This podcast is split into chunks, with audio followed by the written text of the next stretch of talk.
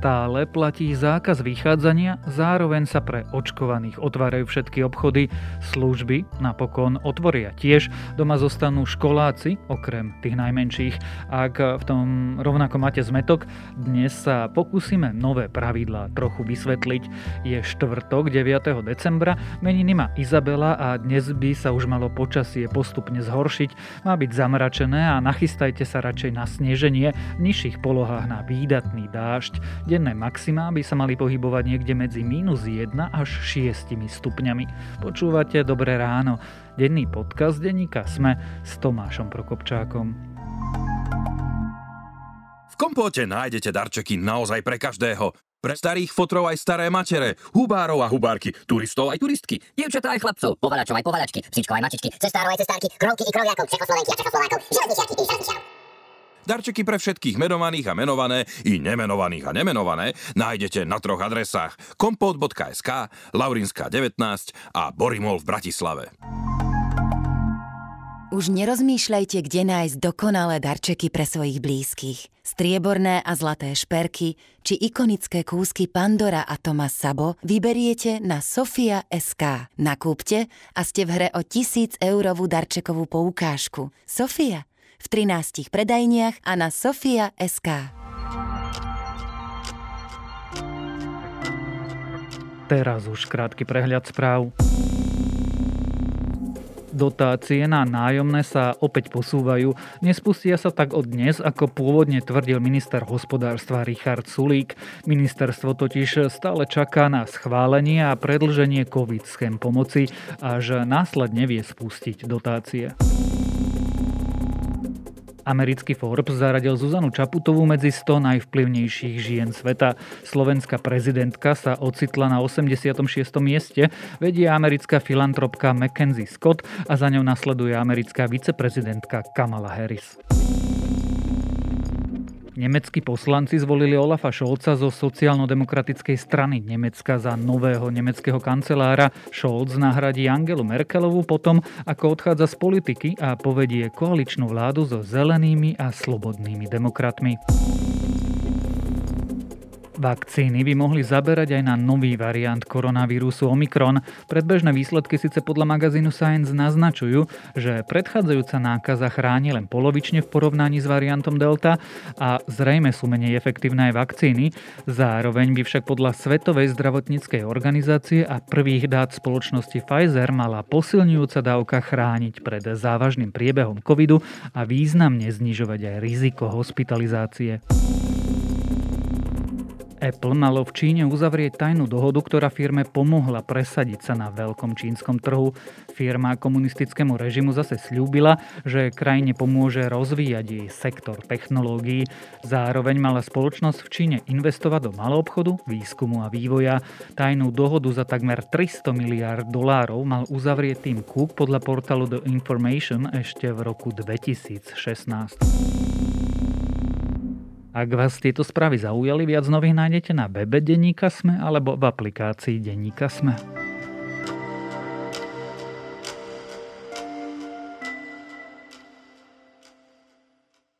Najskôr mal lockdown po dvoch týždňoch skončiť. Potom sa mal predlžovať, dokonca sprísniť. Nakoniec zákaz vychádzania platí naďalej, zatvárajú sa školy. Zároveň sa však od zajtra môžu otvoriť eh, všetky obchody. Pôvodne sa nemali otvoriť služby, ale aj to sa na poslednú chvíľu zmenilo. Seniorom chcú zároveň rozdávať stovky eur za očkovanie, no špekuluje sa aj o povinnej vakcinácii, čo teda vlastne na Slovensku platí a čo nie, čo robiť môžeme a čo by sme nemali a aký teda máme plán v boji s treťou vlnou, sa dnes budem pýtať reportéra denníka SME, Michala Katušku. Som veľmi rád, že poprvé všetky predajne otvárajú piatok, pozajtra, od rána, od polnoci môžu mať otvorené.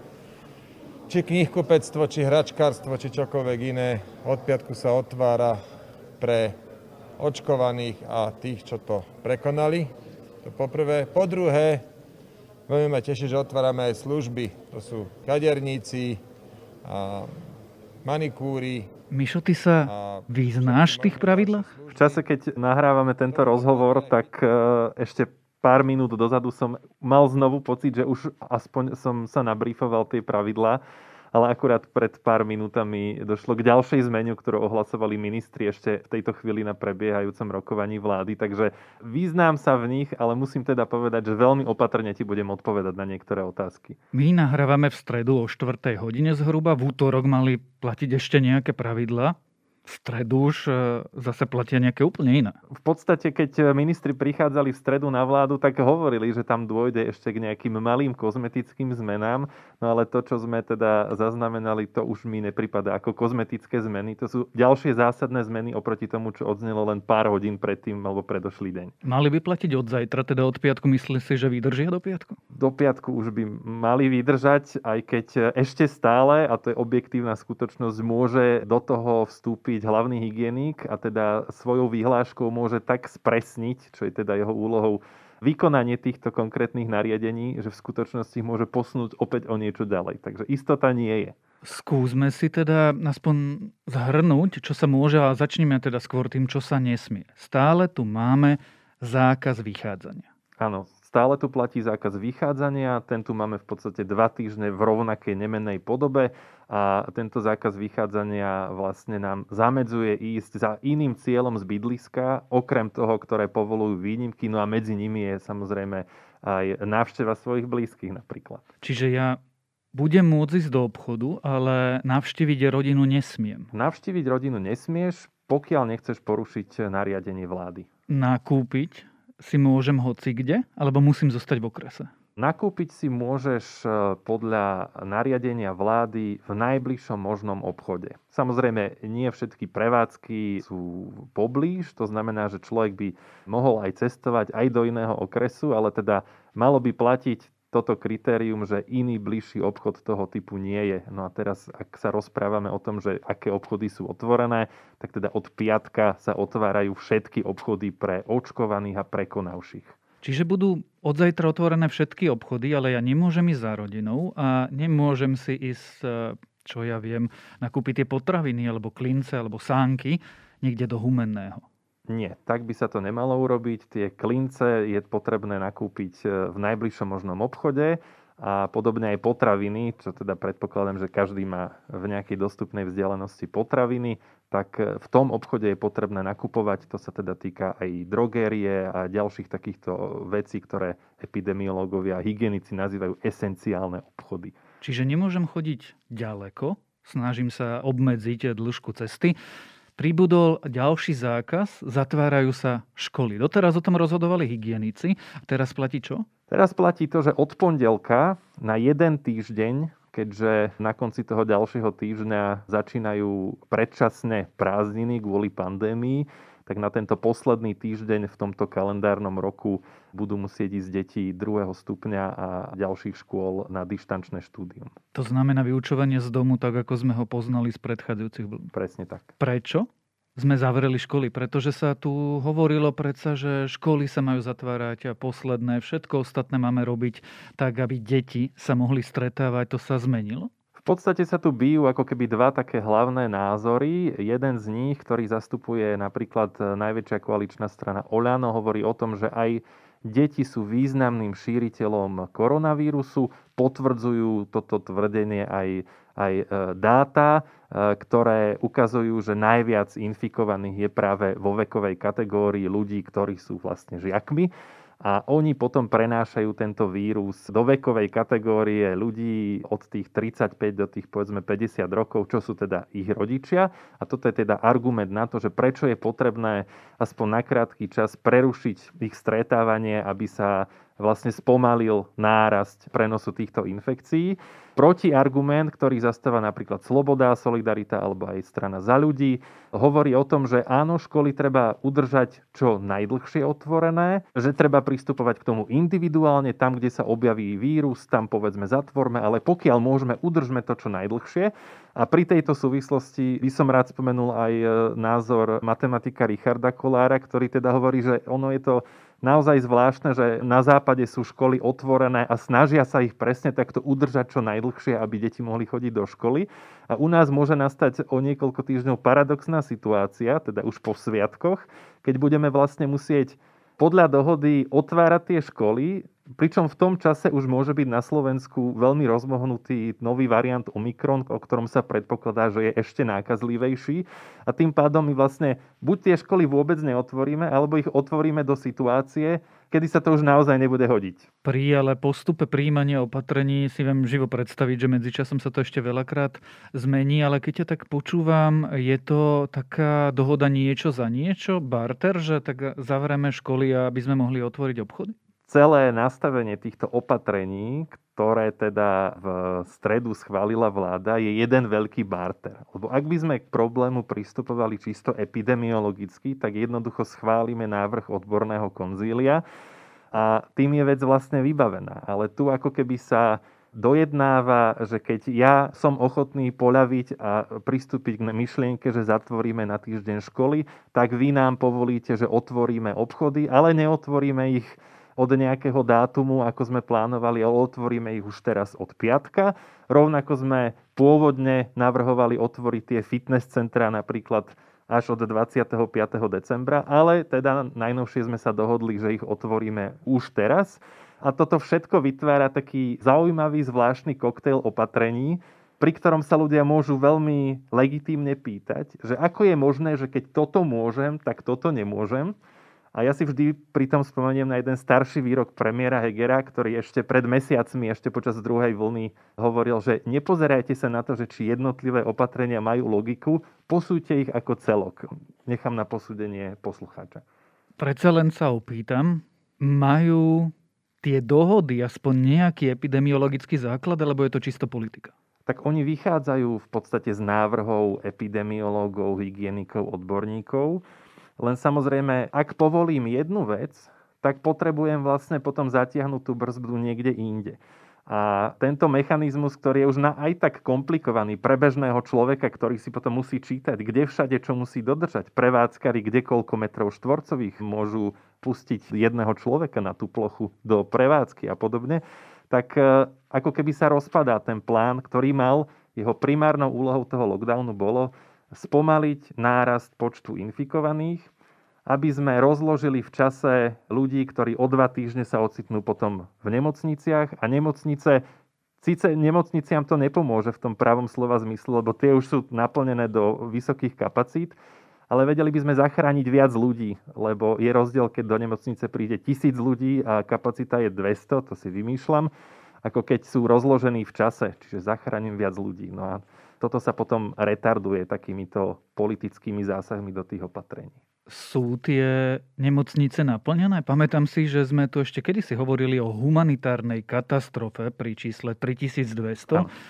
Ale minister chce zaťahovať ručnú brzdu pri úplne inom čísle. Pôvodne do toho covidového automatu, ktorý sa ešte v tom čase pripravoval, ono to vlastne nebolo až tak dávno, bolo to len 2-3 týždne dozadu, len odvtedy sa veľa zmenilo tak tam bolo napísané, že 3200 hospitalizovaných a viac je tzv. prach humanitárnej katastrofy a teda stav, kedy bude musieť byť e, na Slovensku plošne pozastavená biela medicína a celá tá sila a energia zdravotníkov sa musí sústrediť do liečby covidových pacientov. Teraz minister zdravotníctva prišiel s informáciou, že ho vláda poverila akousi ručnou brzdou, ktorú keď zatiahne, tak uprostred Vianoc, alebo hoci kedy, ak nastane taká situácia, prestávajú platiť výnimky, ktoré teda sú ponovom od piatka stanovené pre očkovaných a prekonaných, tak tieto prestávajú platiť. No a prestávajú platiť pri hodnote hospitalizovaných 3800 a viac. A ja by som chcel len pripomenúť, že 3800 hospitalizovaných sme za celú pandémiu na Slovensku mali jeden jediný deň, bolo to 3. marca, bolo to asi 3807 ľudí.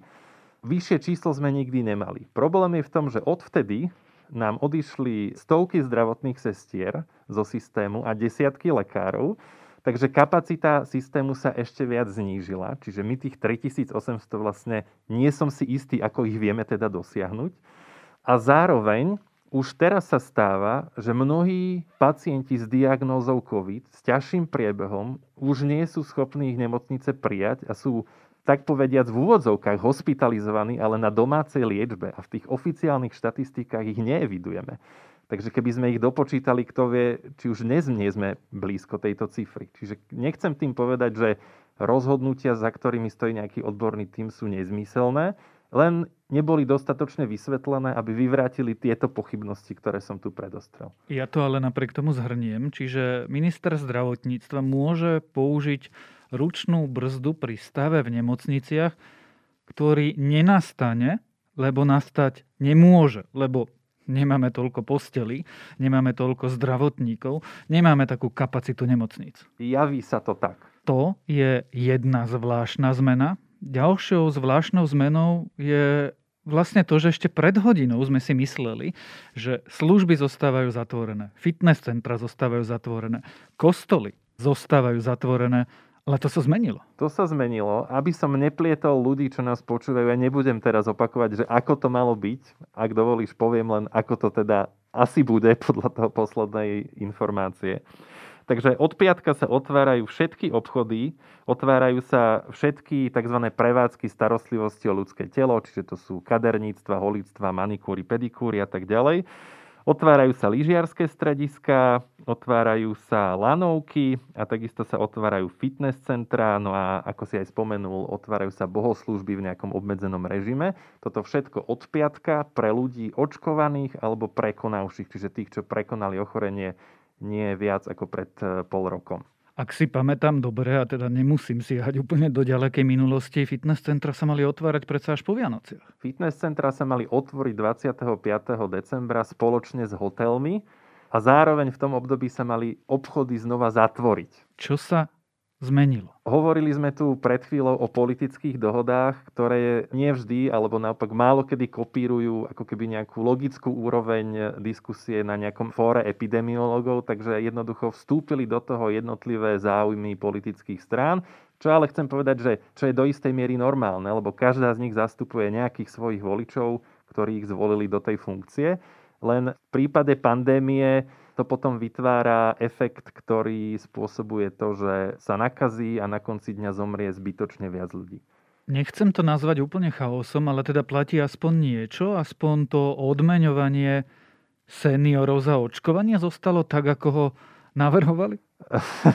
Očkovanie, teda odmeňovanie seniorov, teda ľudí na 60 rokov za to, že sa zaočkujú, sa v priebehu týždňa a pol, odkedy ho minister financí Igor Matovič predložil svojim koaličným partnerom až do útorka večera prešiel takou neuveriteľnou genézou a vývojom, že z neho vlastne nezostalo takmer nič. Takže nebudú sa teraz e, ponovom udelovať e, ľuďom na 60 rokov poukážky v hodnote 500 eur, respektíve 600 eur, lebo k tomu mala pribudnúť ešte aj 100 eurová poukážka na zvyšovanie cien energie pre všetkých seniorov bez ohľadu na to, či sa očkovali.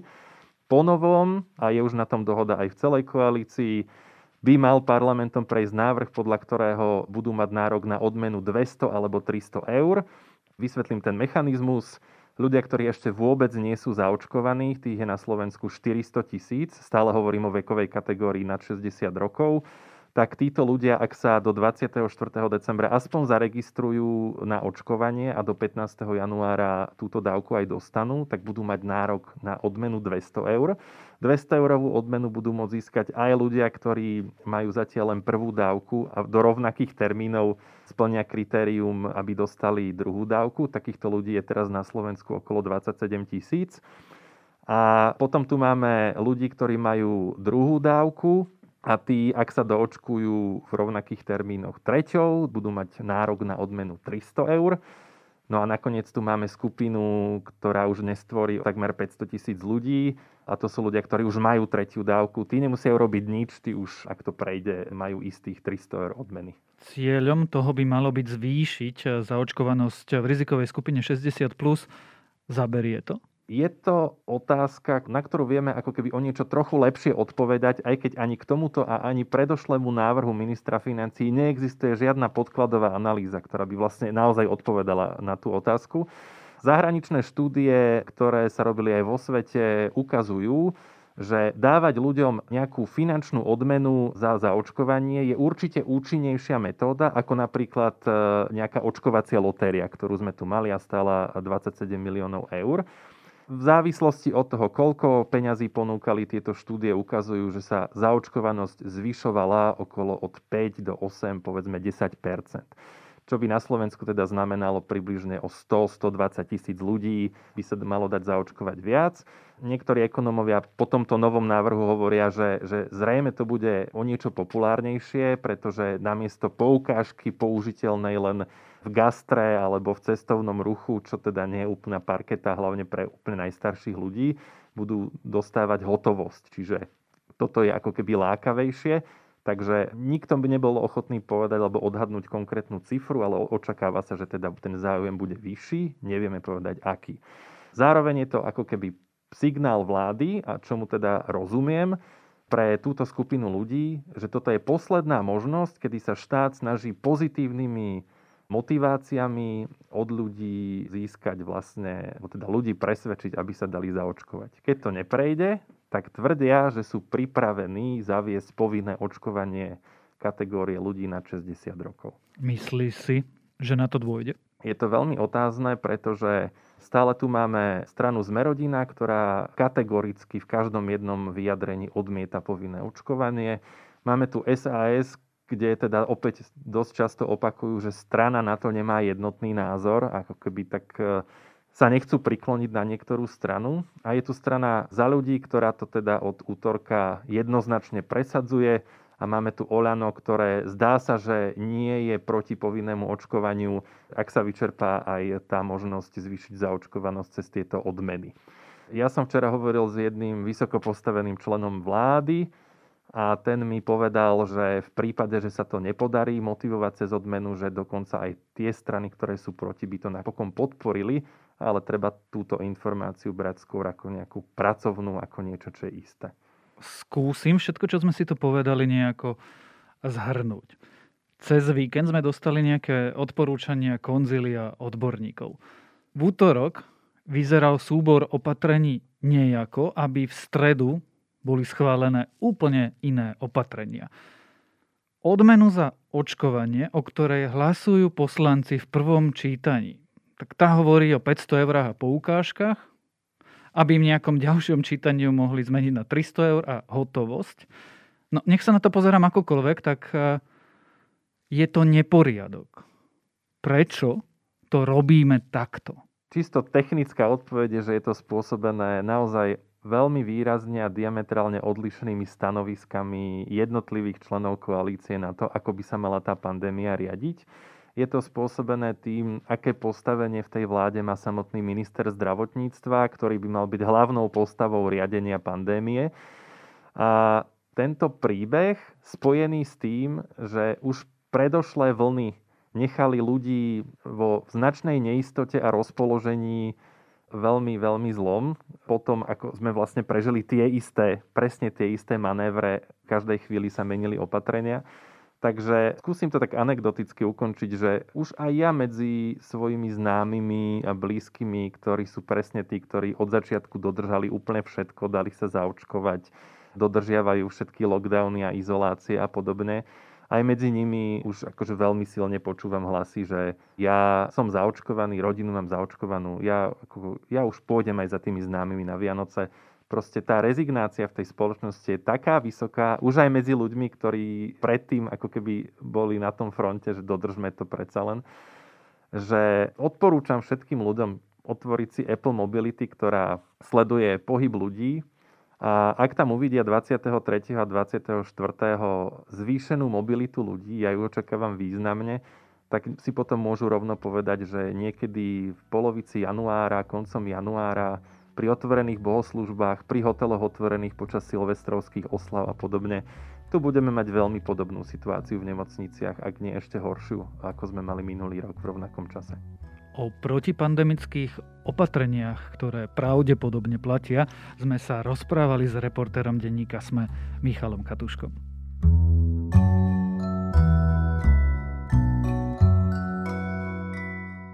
Zamysleli ste sa niekedy nad našim vymieraním? Nemyslím teraz nad šiestým masovým vymieraním druhov, ktoré ľudstvo na našej planéte spustilo.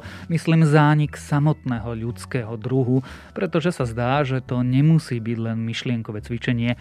Britský paleontológ a evolučný biológ a inak tiež editor magazínu Nature Henry Gee napísal pre Scientific American text Ľudia sú odsúdení na zánik. Argumentuje v ňom, prečo si so sebou nesieme tzv. dlh vyhnutia a prečo ľudstvo už môže byť síce stále chodiacim, ale vlastne už mŕtvým druhom. Naozaj odporúčam si tento komentár prečítať. A to je na dnes všetko. Dávajte na seba pozor. Počúvali ste Dobré ráno, denný podcast denníka Sme s Tomášom Prokopčákom a pripomínam, že dnes vychádza aj nová epizóda podcastu Index o rebríčku najlepších v biznise a ľudskosť s Otom Kóňom.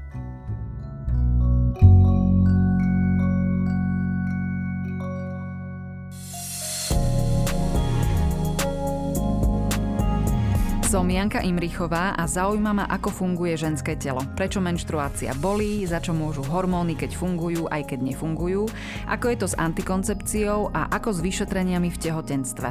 Každý útorok sa v Ginkaste, podcaste Deníka Zme, pýtam svojho stáleho hostia Petra Kaščáka, primára a prednostu ginekologicko-pôrodníckej kliniky v Trenčíne.